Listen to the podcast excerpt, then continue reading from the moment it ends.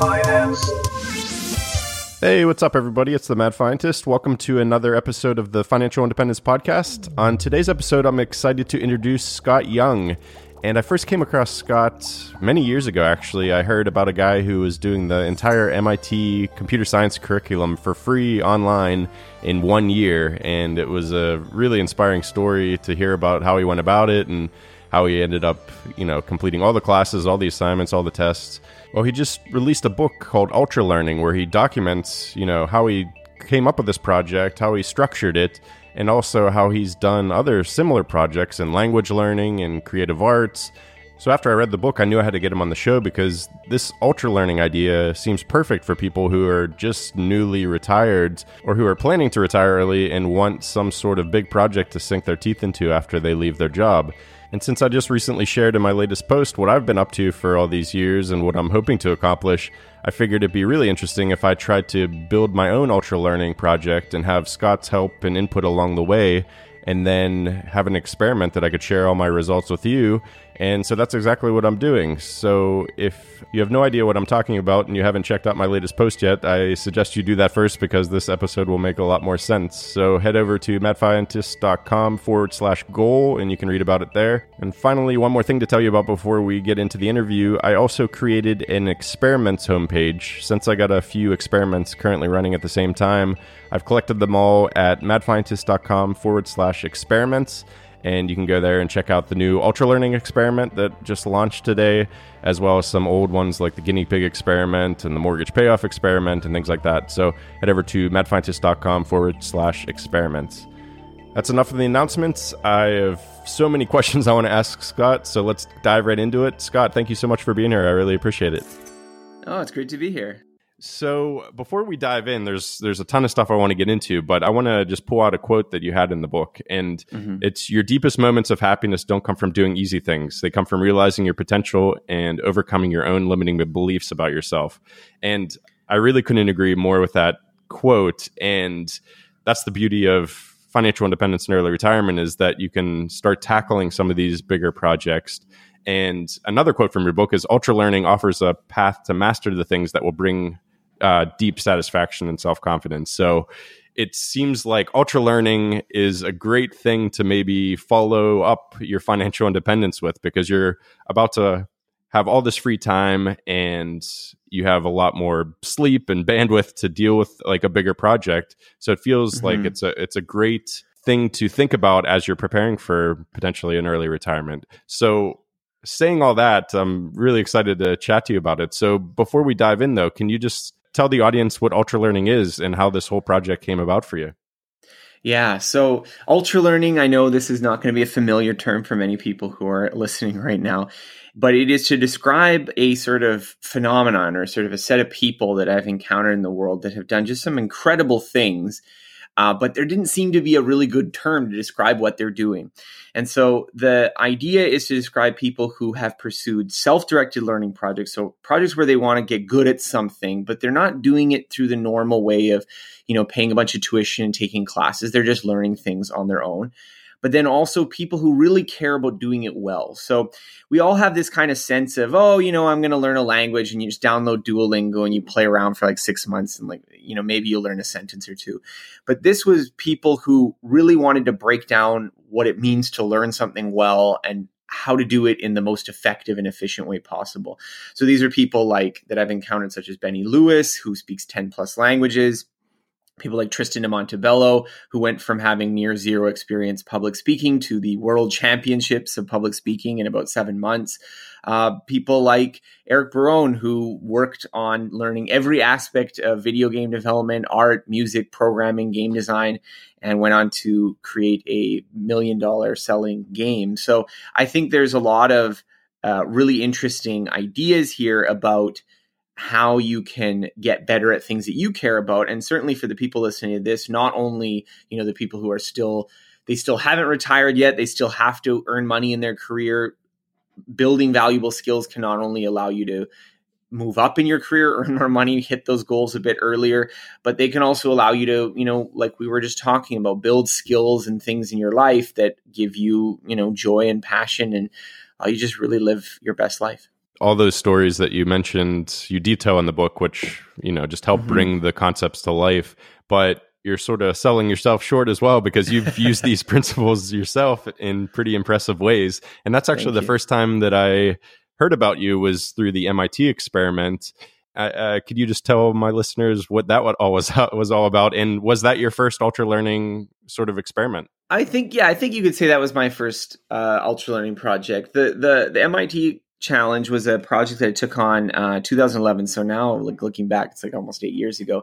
But the uh, project was to try to learn MIT's four year computer science uh, curriculum. So learn the material that they cover in a normal undergraduate uh, program and to try to do this by passing the final exams and doing the programming projects that an MIT student would do. But uh, instead of going to MIT and taking classes and getting a degree and doing all that at the end, uh, I wanted to use their free resources because MIT puts a lot of these classes and lectures and stuff up online for free. And the kind of little twist of this is that I wanted to try to do it in 12 months. So this was a project I started again in October 2011 and uh, completed the last class uh, in September 2012. Wow. And you did it for less than $2,000 total, is that right? Yeah, that was I, like when I was doing it, I wasn't really thinking, "Oh, let's try to save as much money as possible." Like that was just sort of a side effect of how I did it. I think if you were really trying to be cheap, you could have possibly done it for even cheaper. The only cost that I had to spend was on textbooks. And um, even then, sometimes I was spending a little bit more because I was getting the textbook that they recommended, which was like an out of print edition. So sometimes it was like a little bit more money. Um, but you don't need it for most classes. And I would say for a lot of classes, it would also be okay if you used a slightly different textbook. I mean, you're learning from one or the other, or you could even just go to the library and and you know put in a request to get it out. So if I had done it with the library method, it would have been hard to do it in 12 months just because it would have taken too long to request all the books. But I could have done it for free if if that had been my absolute priority. So it seems like it was a big success. Do you feel like you possibly even learned the material better than you would have had you been in Boston or Cambridge drinking a bunch of beer with all well, the other well, it's hard to say. It's it's hard to say that counterfactual because you know, I think if I had been an MIT student, and I don't want to discourage anyone who's thinking about going to a school like that. If you can go to MIT, I think by all means go to MIT. But for me, that wasn't an option. I, you know, I wasn't certainly didn't have the money to go to MIT. And obviously, most people, even if you are very smart, you can't get into MIT, even if you want to do that. And I'm Canadian, so I'm not American. So if I were to go to study in MIT, then I'd also have to move and I'd also have to get paperwork and, you know, all this kind of stuff to get a, a green card or whatever it is to uh, study there. And so uh, for me, this was just a much simpler and easier option. So I don't know what I would be doing differently if I had, you know, in some alternate universe gone to MIT. But what I can say, and I was I was joking about this on another podcast, that I did another undergrad before this. I did a business school education before that. That I took the normal pace and I spent tuition and I did all those things. And and although that was also had some worthwhile moments as an experience, I, I would say that in terms of just strictly the amount of stuff I learned and and the amount that impacts my life today, I learned more in that one year of doing the um, the MIT challenge than I did in my uh, normal undergrad that was spread out over multiple years. That's amazing. So, so this is your first, you know, attempt at this ultra learning idea. So you see that it works, and uh, you see that you're successful at it. Um, where did it lead to next? Yeah. So this project kind of was uh, like I was not only interested in learning computer science, but the the kind of initiation of this idea had come about because I had met a guy that I mentioned just a brief bit earlier in the podcast, Benny Lewis. And so this was actually when I was doing my business school undergrad. I was doing an exchange in France and I was trying to learn French and I was struggling. And I was introduced to this guy, Benny Lewis, who has a website very modestly called Fluent in Three Months. and I remember my first reaction when I saw that website title is I was like, this is bullshit. Like, there's no way you can learn a language this quickly. And so I decided, you know what, I had to meet Benny, and I, I did meet him. And I found that, you know, what it was wasn't just, okay, he's doing one technique differently. Like there's like some little trick, you know, that, oh, you just do this, and then, and then all of a sudden, you know, language learning is just effortless and easy and you just become fluent instantly. But rather, it was his whole approach to the problem of learning. And so, this is what I try to talk about in this ultra learning approach that it was a kind of you know, most people don't go this far. Most people don't really think about what is the best way to learn this material. They, they don't really optimize everything to make it the most effective possible. It's a little bit like if everyone in your life was just sort of, you know, they just jogged occasionally and then you hear about someone running a marathon and you're like, there's no way that the human body can run that far, you know? Like it's a little bit like that if you'd never heard of someone doing this.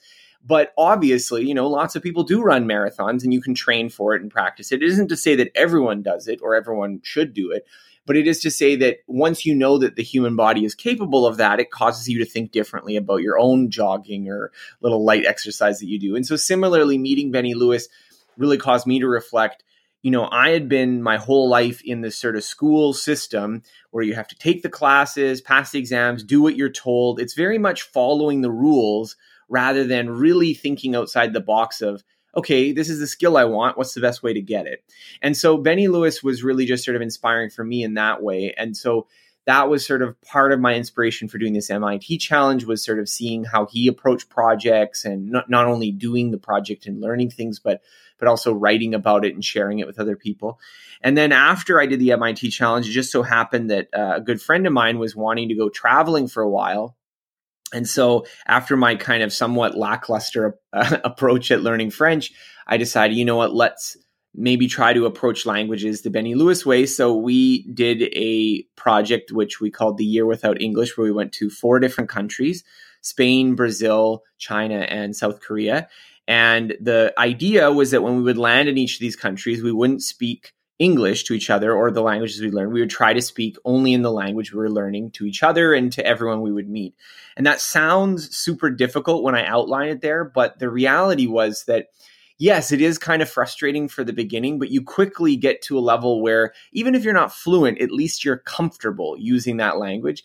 And your proficiency develops uh, much, much, much faster than the normal approach. So that, you know, in Spain at the very least, by the time we were about you know a month month and a half in you know we had friends we were going on dates we were going to parties we were doing all sorts of things that you would do if you were living there. It just happened to be in spanish. So that was the second big project that i did. That's fantastic. And yeah the you have a tedx talk that goes into some more details about that specific project. So i'll link to that in the show notes because it's really f- amazing to see the change. In the, in that tedx talk you share some videos of you at week one versus week 12 and it's it's amazing. It looks like you are fluent, and more importantly, as you said, it looks like you're so comfortable with it that your learning is surely going to increase at a higher rate than it would be if you were, you know, still not confident and doing the normal thing that everybody else does. And do you think that's a, a big thing that plays a part in it? It just it ultra learning ultra learning is a good way to sort of get past that initial really tough uncomfortable phase to get to a stage where you know you can start to see the gains and therefore have more motivation to continue and to work harder at it.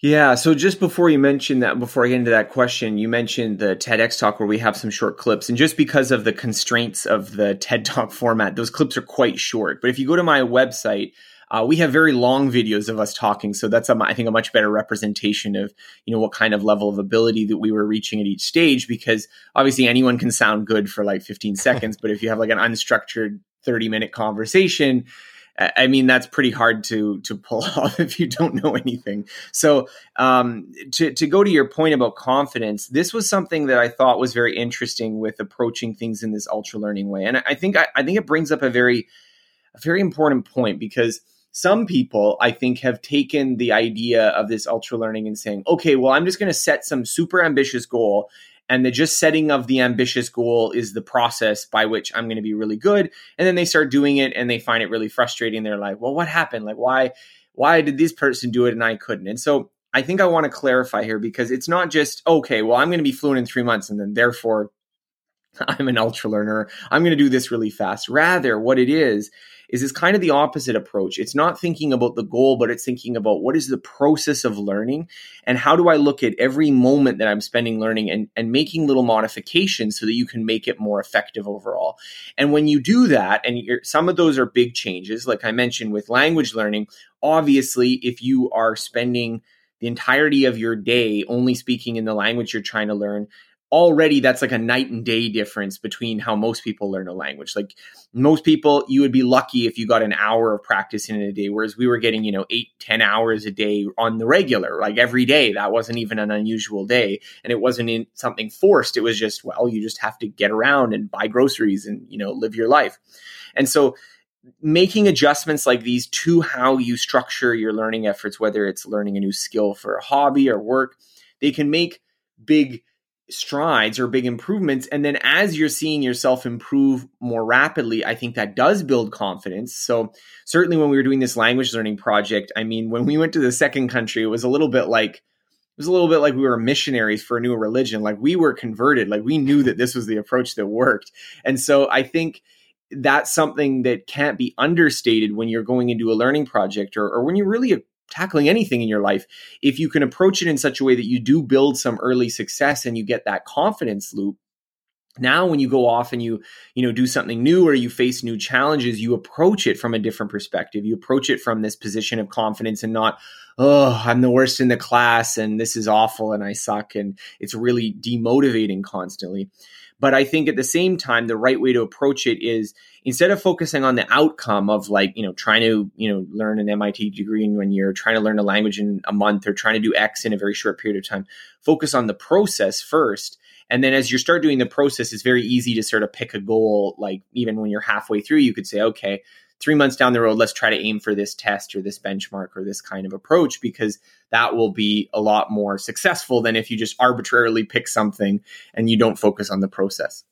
Yeah, that's great to point out. And that's exactly why I was so excited to get you on the show because not only am I very interested in, you know, your book, your book was great. I really enjoyed it, but um, I just released a post recently talking about the fact that, you know, one of my biggest ambitions in life is to just write and record and release music.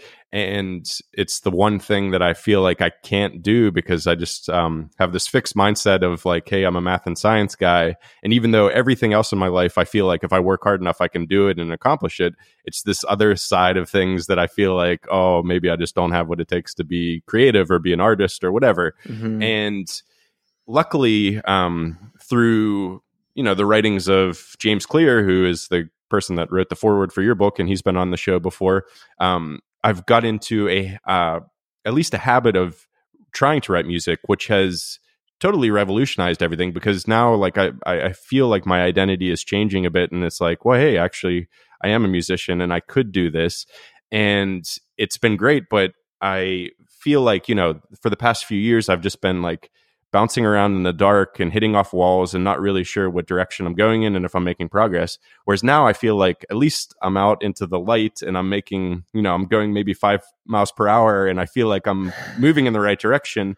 But five miles per hour doesn't really feel like you're moving when you're in a car or whatever. And it's right. not extremely motivating. And I still feel like maybe I'm slightly pointed in the wrong direction.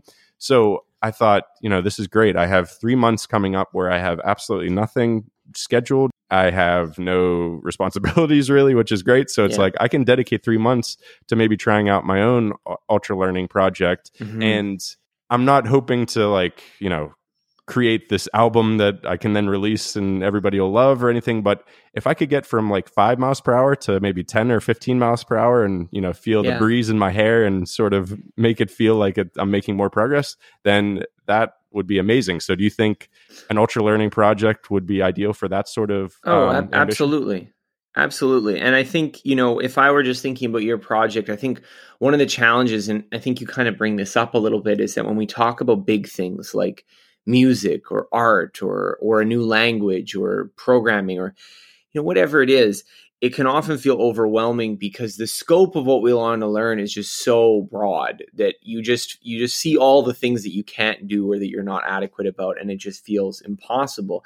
And so one of the things that i really recommend doing and it, it, it again it sounds kind of surprising considering that you know some of these projects i've done have been like kind of large in scope but this is really the art of it is is trying to break down big ideas of things that you want to do into smaller, sort of very concrete stages. So, if we're talking about learning a language, for instance, a very good sort of starting goal is having your first conversation with the aid of Google Translate and you know a dictionary and like you can type whatever you want and have that back and forth for like maybe 5 minutes. That's a very good starting goal. And then you can move to okay, well let's try to have the 5 minute conversation and I don't need to use the dictionary and then try to move that up to 30 minutes and then try different situations and different topics and and it can expand and multiply in this way and i think so many skills you have to really chunk them down to something concrete because when we say to ourselves, well, I want to be good at programming. Well, there is no such thing as being good at programming. Being good at programming is really being good at many, many, many different sub skills that all kind of in aggregate add up to, oh, you're a good programmer. It's knowing many things, is having lots of patterns saved in the brain. So, this is one of the principles I talk about in the book of intuition. And I think it's related to what you're trying to do here with music is that for a lot of people who perhaps don't have a lot of confidence. So if you if you're approaching something that you're trying to learn and, and you feel like you're not very good at it right now, that's okay. I think that for those people, it's better to just see it as okay, let's focus on some concrete, specific thing that I want to work on. And then once you've done that, do another concrete, specific thing, and then another one. And then as you start building them out, you start to become a bit more confident, but more flexible, and you can, you know, start to handle a bit more ambiguous challenges, things that are a little bit less concrete or a little bit more flexible. Excellent. So if it's okay with you, I think, you know, I obviously want to dive into a bit of more detail about ultra learning, but I think if we structure it in a way that, you know, I'm coming up with my own plan, then yeah, it could be potentially more useful to people out there um, just to see what a real ultra learning project could look like. Um, yeah. So the first thing, I guess, you know, is to define the project goals, the timeline, mm-hmm. and the mm-hmm. scope. So for me, I guess the, you know, the project is songwriting and music production the mm-hmm. timeline is September, October, November this year, and then the scope is, um, like I said, I it's this is something I want to do for the rest of my life, and I want it to be more mm-hmm. fun. Obviously, the milestones along that path are actually releasing an album, and before that, maybe mm-hmm. releasing mm-hmm. an LP or, or, an EP and a, or a single or things like that. Mm-hmm. But for this project, I think it is just getting from five miles per hour to 15 miles per hour. Is that what you mean by scope? So, scope, I would ha- say, has two roles here. So, one scope is scope of the content that you want to learn. So, you've already kind of delineated somewhat of, of producing an album. Um, one way to kind of further limit the scope is, you know, sort of an artistic style. So, this is the kind of music I want to make. Uh, depending on how you're recording it, too, like, are you playing the instruments? Is it something that's, you know, you're using software? Limiting it in that scope so that you know, okay, this is what I'm going to try to learn, and I'm not going to try to learn some other things. So I'll use an example of a project that I did, which was short in time frame. It was only one month. Um, and I had to really restrict the scope in order to make it successful. And this was uh, I, one of the projects I talk about in the book, which was learning to draw faces, draw portraits. And for that project, I only spent a month doing it. And I think I did a reasonable job in that month of, of getting better at drawing faces. But the key was that I had to really restrict what I was trying to do in that time frame because if you had just said, "Well, I want to become a great artist in 1 month," that is probably going to be not so successful in in a 1 month project. However, I limited it to, well, first of all, I'm only going to do it with um, graphite pencil uh, a little bit of chalk, but graphite pencil basically. So I'm not trying to do charcoal, which is more difficult because it's hard to erase charcoal. I'm not going to do, you know, watercolors. I'm not going to do oil paints, acrylics. I'm, I'm not going to do pastels. I'm just doing graphite. So, all right, all right, already we've simplified somewhat. I'm only doing black and white. So again, if I don't have to deal with like skin tones and, mm. you know, mm. all the various little, I just have to focus on tonal values. I'm doing sort of like portraits or drawings from photographs. So I'm not trying to do, you know, model in the studio. I have to bring people in and try to sketch them while they're, you know, sniffling and, and whatnot. And finally, I'm only focusing on kind of what I'll call sort of like reasonably long amount of time to draw a particular portrait. So like in the range of, you know, uh, an hour plus to do to, to, draw a finished portrait, which is quite different from like street side caricaturists or street side sketch artists who have to do it in about three or four minutes. Right? right. That's also so somewhat of a different skill. Some of the methods you can use to draw things really well when it takes you five or six hours to draw a very accurate portrait will not work when you're trying to do it in three or four minutes. They just take they just take too long.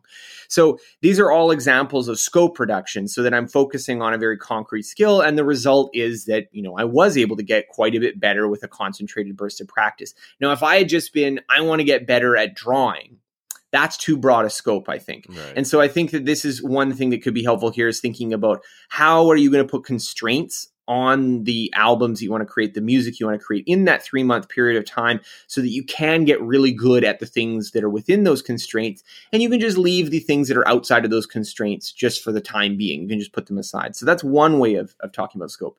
The other way of talking about scope is simply in terms of your time investment. So when I did that portrait drawing challenge, for instance, I made a rule that I was going to spend uh, it was going to be a pseudo full time project, but it was going to be 25 hours a week. That was how much time I was going to spend. I wasn't going to spend more than that. I was going to spend five hours Monday to Friday. That was how long I wanted to spend. I wanted some extra time to work on some other projects, uh, you know, for my work and, and this kind of thing. And so that was my scope for that project. People listening to this, if you're working full time, maybe you only have half an hour a day for, for a project. That's your scope. If you're, you know, going to be doing this for three months, four months, that's also scope. So thinking about what constraints you're doing the learning in is very important to delineate those in the beginning because once you get that box of okay this is what i have to work within now you can start to really explore okay what will be the best way to reach that? Whereas if you don't have those constraints there's always this temptation of oh maybe i should be doing something and then it's completely different from what you're doing right now and you just kind of flounder Oh, that's fantastic feedback, actually, because I need that. I, I need to be more focused in things. For the first part of the scope, um, I've I've been doing some prep work because it's we're recording this in August, and I wanted to really hit the ground running mm-hmm. in September. So I've been setting up like default projects within my you know music recording software, just so that I have like structures in place that I can just you know start firing ideas into. Mm-hmm. And so maybe sticking to those structures you know most songs are structured yeah. the same. And uh, another musician that i really respect talked to me about that and he's like you know what? This formula works so well and it's used so many times is because you know people are used to hearing it and that's what people like to hear. So you know just sticking to that structure you may feel like you need to mm-hmm. do something really unique but really you don't. You can just stay within that framework and record and release some really interesting stuff. So so maybe for this three month project, I have to stick to that. And then as far as equipment goes, like obviously I have the synthesizers that I own. So maybe just mm-hmm. focusing on only using those and um, limiting the amount of instruments that I try to put into the into the things that I write. That could be really good for scope. And then as far as you know, time is concerned.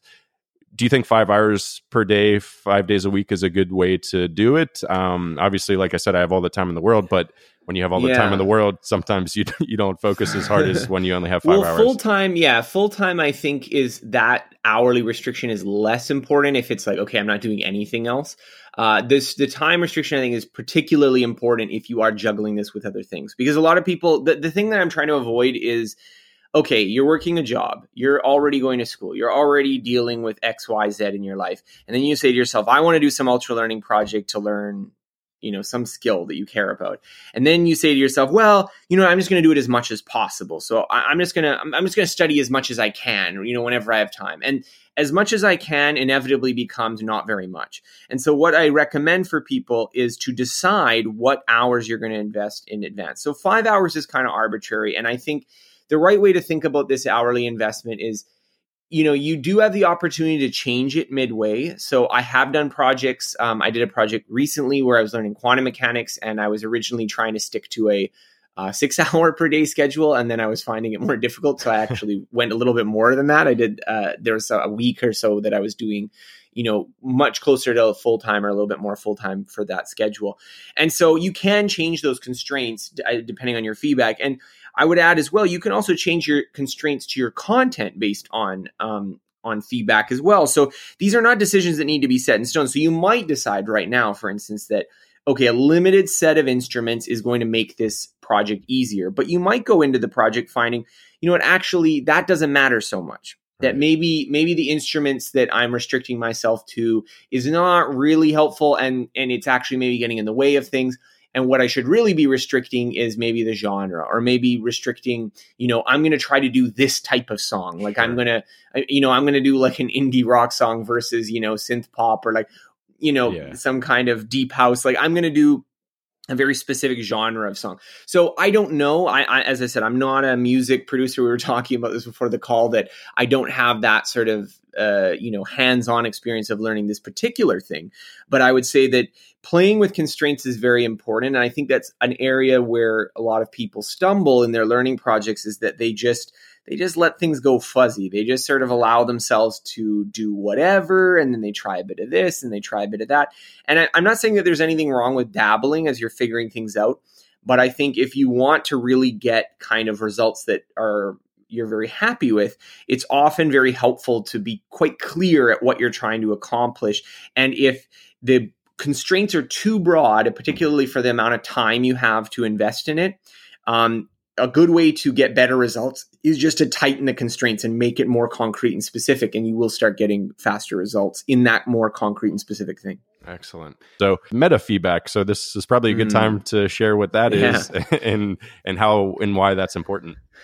Yes, I love the word meta. No, so meta meta just basically means something's about itself. So feedback, meta feedback is basically feedback about your learning process or, or the feedback you're getting. So it is essentially um, there is feedback you can get of does this sa- song sound good or not but then there's also feedback of is the approach i'm using to learn songwriting good or not? And so that kind of feedback is also very useful. And so a lot of the things that i talk about in this book and, and this is sort of hard to convey i can only give you kind of the, the impression of it. Is really something you have to learn through practice.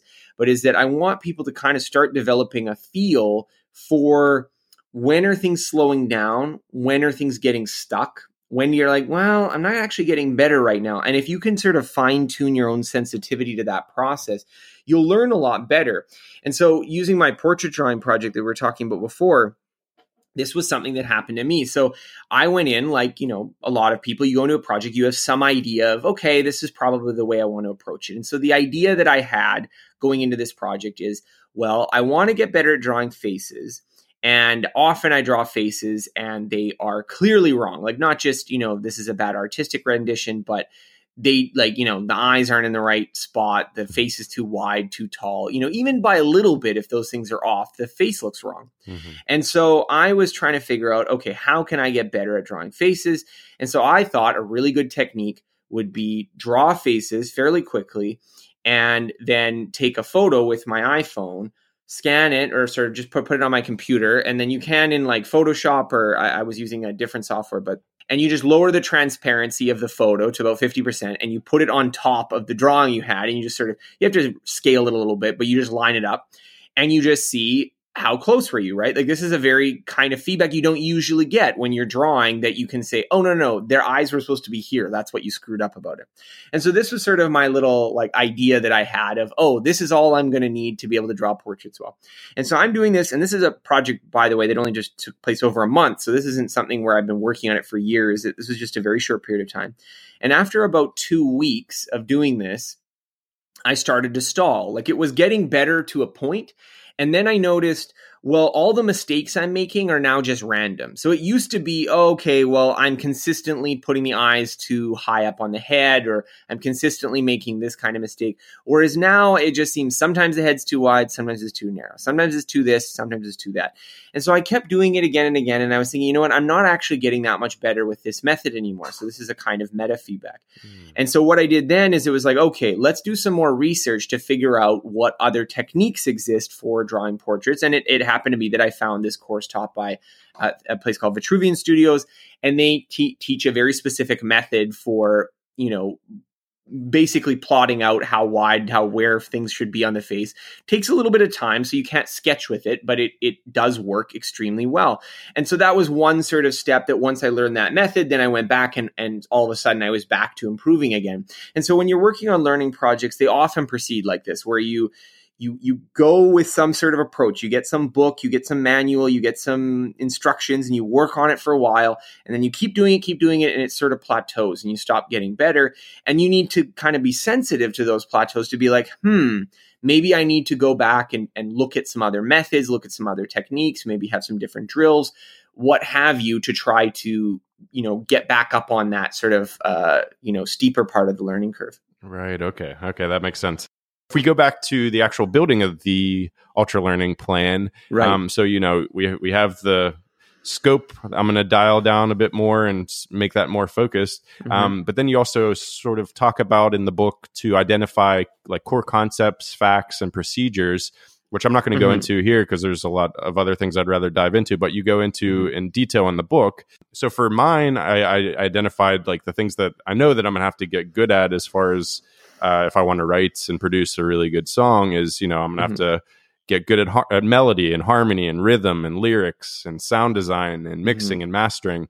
And all of that started to get overwhelming. But then I got to the part in the book where you talk about the emphasize exclude method. And that sort Mhm. of actually made me feel a lot better because I was able to exclude mastering, for example, because that's something I could pay somebody else to do who, you know, has spent a whole Mhm. lifetime getting as good as they can at mastering. And that's not something essential, especially to this project, but overall Yeah. to the my ultimate goal.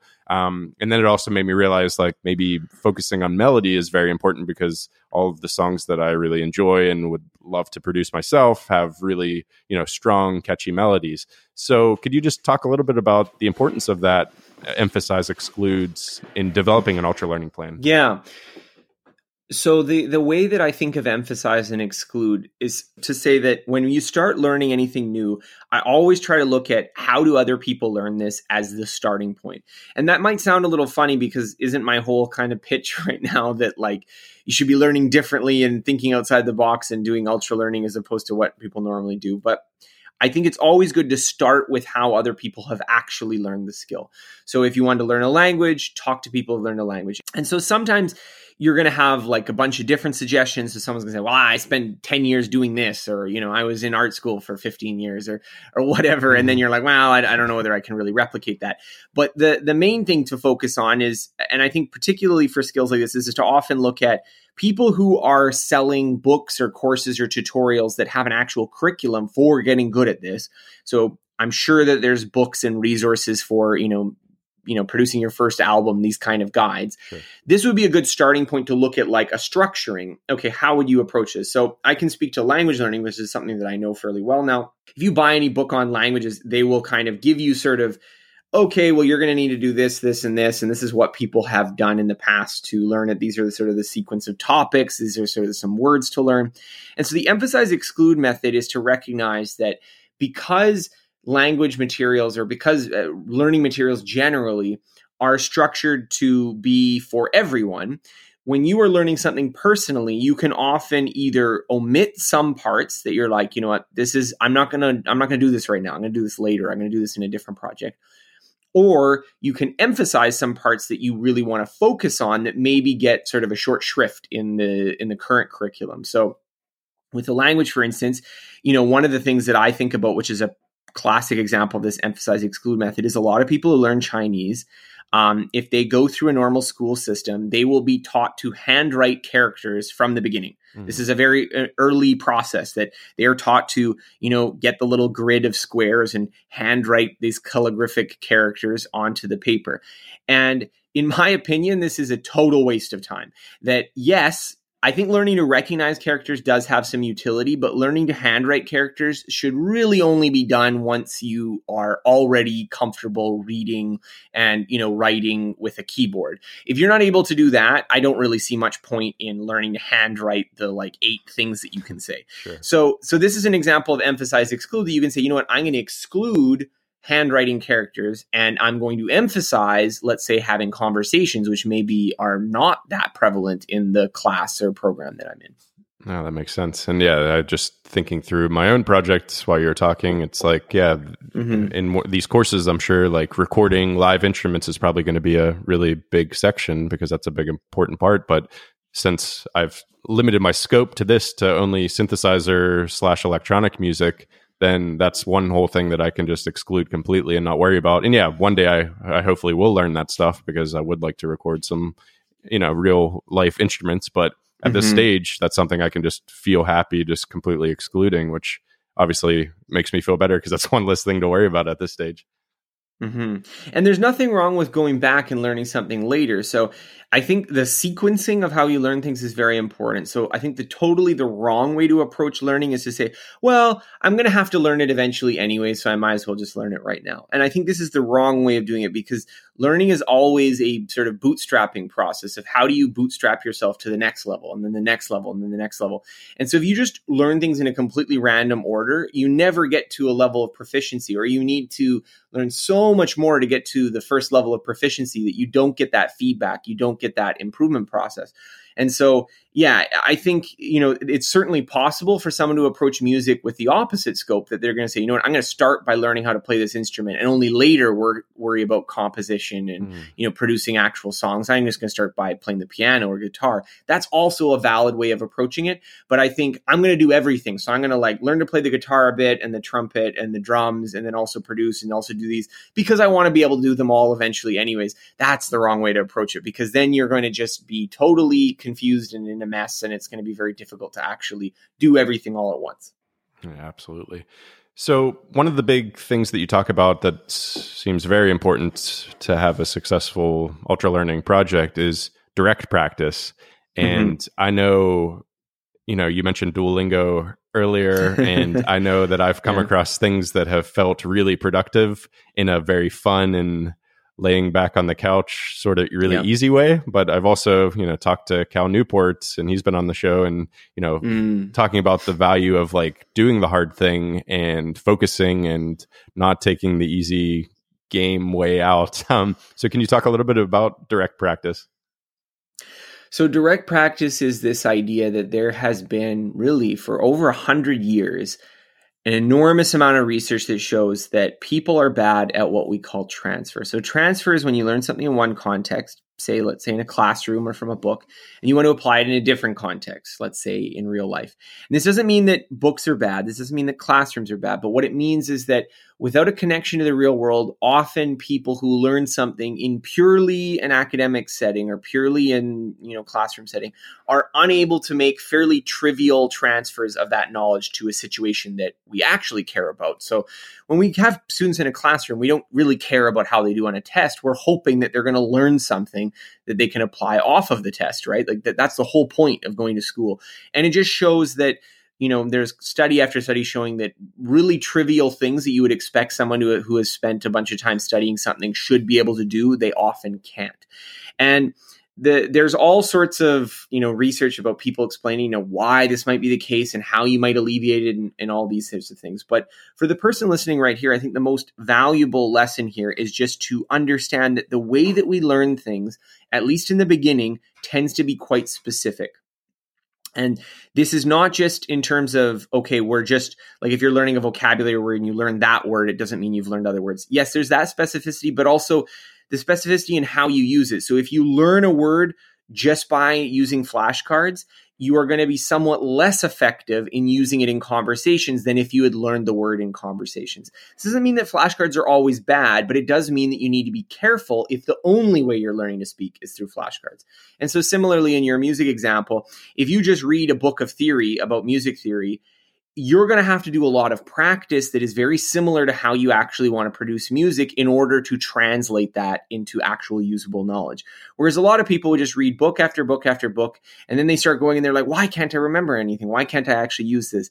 And, and the problem is this uh, issue of transfer right here. Right. Okay. So obviously, in my situation, then, you know, the thing is I need to do for direct practice is to write songs. That's exactly what I need to do. That's what's going to teach me how to write songs is by writing songs.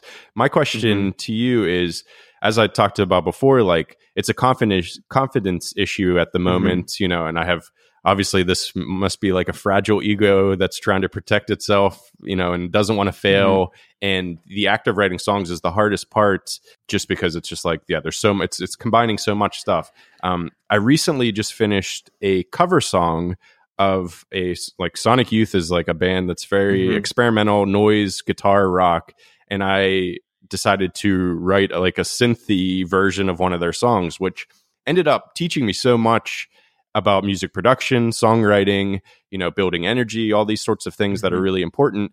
But my ego was sort of protected in a way because it was like, well, I know this is a good song. Like the the structure, the, everything about this song is great because mm-hmm. I love it. Um, but it allowed me to sort of build those skills without, you know, having that dread of sitting in front of a synthesizer and being like, okay, I have to create something from nothing, and then and then the all, yeah. all the stuff after it of like well, is this really good or is it suck and all that sort of stuff. So obviously that was really helpful to me, but I also don't want to rely on that for the next three months and just do that sort of thing. So is there a balance there is there you know should i start my morning by really trying to like do stuff from scratch but then you know have a, the the bulk of my day being something where i am really progressing in certain areas um, but i'm not dreading it and i'm not sort of like at risk of finding things to procrastinate with Okay, so this is actually a really good question because obviously, when you say, okay, just go out and do things in the real world, the, the challenge with many learning activities is that you're not good enough to do them in the real world. So, if I say, you know, right now, uh, like I'm imagining that you don't speak Hungarian right now, but if I said, okay, go out to this person and, you know, just deliver this lecture in Hungarian eh, because, you know, you want to be a university lecturer in Budapest, that that's not necessarily very useful advice because how the heck do you do that? You, you don't know any Hungarian. And so the key is that to recognize that when you when, when I'm talking about direct practice, what I'm trying to point out is that you should be trying to learn in ways that are connected with um, what you're trying to do. But very often you have to start with something simpler. And, and the simplicity and the simplification is going to omit things that there's no doubt about that. So if you are doing a cover song versus a new song, the new song is harder. And, and, you're right about that because there are things that you have to do, mentally speaking, to create a new song that you don't have to do in a cover song. And those skills are not necessarily getting practiced. Now, that being said, it's just a little bit like having a conversation that I recommend, for instance, if we were talking about language learning, that what someone should do right off the bat is try to have what I'll call like a Google Translate conversation where they just type what they want to say into Google Translate. They kind of read it out. They make the sounds with their lips. That person says what they want to say. They obviously don't understand it. So you get them to type it. They copy it, put it into Google Translate. This is very halting and it's a little artificial because obviously you don't want to be talking through Google Translate. But the idea is to simulate some of the basic elements of a conversation early on. And then you can use this as a bootstrapping process. So as you learn more vocabulary, maybe you don't have to translate those things.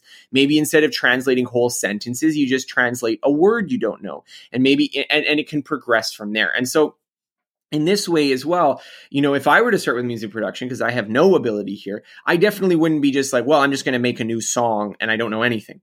I would probably simplify the task as well. The idea is that you want to grow into it.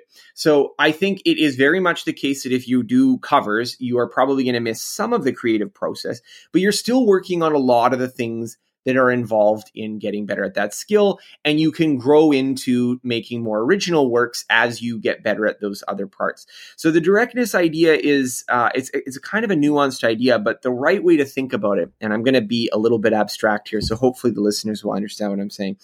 But the right way to think about it is that really what's going on in your head whenever you're doing any skill is that you are having to make many, many, many little different discriminations, little different choices of what to do, different actions to take. Um, very, there's all these very small micro skills that make up the bigger skill that you're trying to do. So there, as I said, there's no such skill as like speaking a language. There's the skill of, you know, producing this sentence, producing this word, pronouncing these phonemes, pronouncing th- those are all little smaller skills.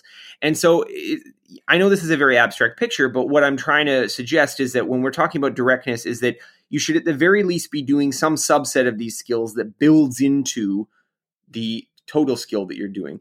And also to recognize that when you are only doing some of the sub skills, that the ones that you aren't practicing, you haven't gotten to yet. And you're going to have to work on those if you actually want to be able to perform it. So this contrasts with how we often learn things in an academic setting, where first of all, there is huge swaths of the skill that you just never practice. Um, you know, if you're in a classroom, you just never do those things because they're not they're not classroom, they're real world, right? And then there's also situations where so you get kind of an imbalanced situation where you keep learning new vocabulary, keep learning new vocabulary, new grammar patterns, but you've never had a real conversation with someone outside of the classroom. Like that's a kind of lopsided imbalance thing. You're not growing into the space that you need to grow into. But then also you get into this situation where you just keep working at it and you don't really get the results you want because you don't realize that you're actually missing this huge chunk of, of what you need to learn. So I think it's totally okay to simplify the task in the beginning, and that may even be necessary to learn. You may even ne- necessarily have to simplify it quite a bit. But I think the more you can recognize, okay, I'm going to be doing this cover songs right now. And as I'm getting better with this, I'm going to gradually move into creating my mo- own original compositions and to go in that direction. You can slowly expand until you build that confidence. Okay, perfect. Yeah. And that just as you were talking, that made me think like maybe in the next one that I do, I do something similar, but I also maybe tweak the melody a bit and make that a bit mm-hmm. more original. And because when I finished this one that I did, I realized like if I took the lyrics and the vocal melody out, this could be a completely different song because everything else is so different. And then it's like, yeah. well, this is great. Like I designed all these sounds on my synths that I really enjoy, and I could use those as an, in another song. But I could even just use the whole structure. Um, so yeah, maybe maybe doing that, but then each time tweaking something else that I didn't tweak in the last version to then sort of be like a drill, which I wanted to mm-hmm. get to mm-hmm. next actually, is like then I would drill melody writing in this certain scenario.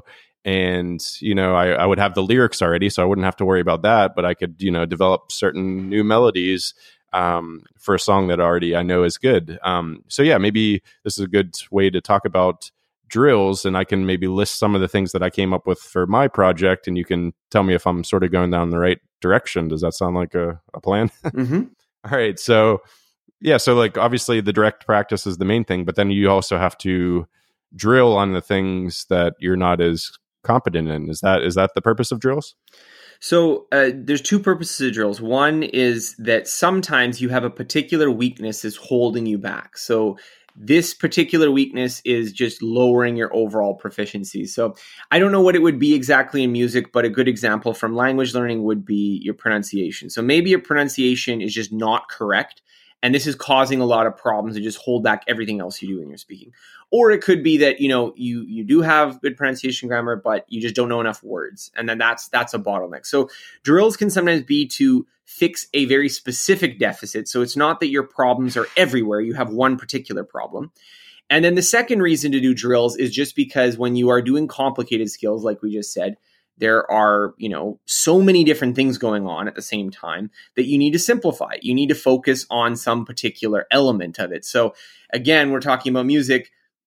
If you are working on making a new song, you have to think about the instruments, melodies, samples, all sorts of things maybe you just focus on you know what i'm just going to focus on lyrics or i'm just mm. going to focus on melodies or i'm just going to focus on making a sick bass line or, or something like that is going to be your starting point and so this can be a, a good activity the, the one thing i would say about it is uh, and this is again going back to this getting a feel for things, uh, which again is something that I can't give you rules for. You just have to learn by doing it, but I hopefully can point you in the right direction.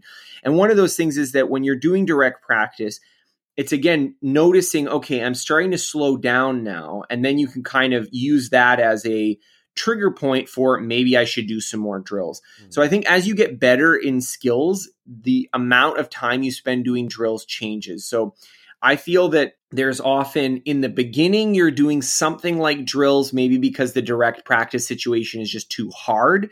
So for instance if we're speaking a language you may only be doing a little bit of direct practice because you just need to actually master some of the basics on their own and then build them and put them together to actually have that conversation. But after you've been speaking for a while, it goes the other direction. Where once you've been speaking a language for a couple years, now maybe it's sort of like, okay, I actually need to really work on my, you know, writing ability or my ability to give speeches or my ability to like understand movies because this specific thing is holding me back. And so I think that you can see this pattern in a lot of skills. Now, I don't know where exactly you're at with the music production and sure. how difficult it is. But again, I think the drills play these kind of roles that in the beginning, they are sort of necessary simplifications of the the actual thing you're trying to do because the actual thing you're trying to do is just too hard to do most of the time. Mm-hmm. And then later you're doing more drills because the thing that you're trying to do most of the time or the, the direct practice situation is in some ways too easy. Like it's in some ways you're just kind of, well, you're adequate at it and you need to actually break it apart and break it down and work on those sub skills in order to get better at the things that you're already good at. Right. Okay. Yeah, no, that makes a lot more sense actually. And that's, yeah, that again makes me a bit less apprehensive about starting this because I was just imagining mm-hmm. myself just like banging my head against the table for five hours or something because just trying yeah. to do as much direct practice as I can. But yeah, mm-hmm. just change it as I as I get more confident or mm-hmm. re- recognize that I need you know some additional work in certain areas. That's great. So the other thing that you talk about is experimenting, which also seems to play a big part, especially in you know songwriting and things like that. Again, I, I guess it's just going to depend on how I feel, which is what I've learned from our conversation. Is like okay, like because one of my questions was going to be like, how do I how much do how do I balance these things? So obviously there's going to be the direct practice and then eventually my willpower or, you know, just I'm just going to get fed up or something and then I won't be able to do that anymore. So then maybe go to drills and then maybe go to just experiment on one of my synths, just making sounds up, which could then lead to, like you said, a bass line or a, a lead line or things like that. Um, so I guess what I'm hearing from you is just, you know, I guess play it by ear, see how it goes, and don't feel bad about adjusting as I progress and my skills increase. Is oh that- yeah, everything is all adjusting. So this is this is I think the right way to think about it is that you know you want a good plan to give yourself a good push, a good starting point. But most of the things that make this work is having that kind of self awareness, having the what is called in the psychological literature metacognition of basically just being aware of what your problem is. And this is very hard, I think, for most people because they're learning something and they just feel stuck and they don't know what their problem is. And so this is sort of the kind of sense that you need to develop, this intuition you have. And I think this is something that you do develop over time. So if it sounds impossible for you to do this, as you do more projects like these and as you start to have more success, you try more techniques, you've had more, well, I tried doing this and it didn't actually help. You get that sense, you develop it a little bit better. But and it, and it crosses over to other projects. But it is this sense of hmm, things are slowing down now. Why are they slowing down? Or, hmm, I can't seem to do this even though I'm trying. Why am I not able to do this? And so sometimes it's a particular skill. So it could be, you know, as I said, we're, we're talking about melodies. It's sort of like, well, maybe the problem is that I'm just trying random stuff and I have no kind of, I have no structure for thinking about what would make a good melody. So maybe I should learn a little bit of music theory mm-hmm. about melodies, and maybe I should buy a book and dig into that. Um, or maybe it's you know what yeah I, am doing this but it's just too hard to do with everything else. So maybe let's break it off and work on it in isolation. Maybe the issue is that okay i'm doing this but i'm not sure quite what the problem is. Like it sounds okay but it's just not at the level where it really needs to be at. Maybe i need to get an expert or someone to look at the song i produced and give me their feedback about what things they think i ought to try to improve. So there's all these sorts of little feelings that you have to get about doing it. And i know that again that sounds a little vague vague and hand wavy, but I think it's very important to realize that the ultra learning process I'm trying to describe is not something that's, you know, here's eight tactics and you just apply these rigorously. It is a very organic thing that you have all these different tools, all these different ways to solve problems, but it's sort of up to you to kind of look at what you're doing and be like, hmm, this is where I'm getting stuck. So if we're, if we're talking about like a language, for instance, one of the big things that you'll is a very common feeling you'll notice is oh, wow, I actually forget most of the words that I've learned.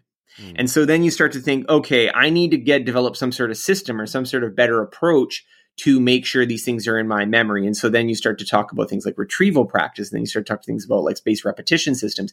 And so it, it starts from this sort of self diagnosis of what is the issue here? Why am I getting stuck? Is it that I don't understand something? Is it I don't remember something? Is that I can't perform a particular skill?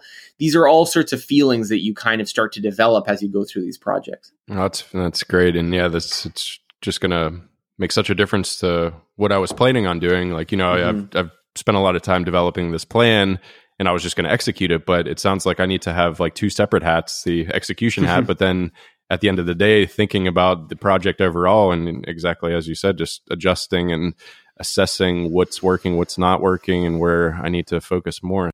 Well we're already over an hour which is crazy. I, I, have my list is so much longer than this but this has been fantastic. Um, oh, yeah, it's really been helpful and hopefully it's been helpful to other people out there um, who are maybe starting to think about their own ultra learning project but if people want to learn more about you, where's the best place to go? Obviously, I'll link to the book uh, on mm-hmm. Amazon mm-hmm. or anywhere books are sold. But uh, where else can people find you? So you can go to my website at scotthyoung.com. That's S C O T T H Y O U N G.com. And uh, as I mentioned about the book, I've got links to the book there. Uh, there's also an audible version. I know some people prefer to listen. So if you're not totally sick of listening to my voice by now, then you can uh, also get the audio version of the book uh, where I'm narrating it.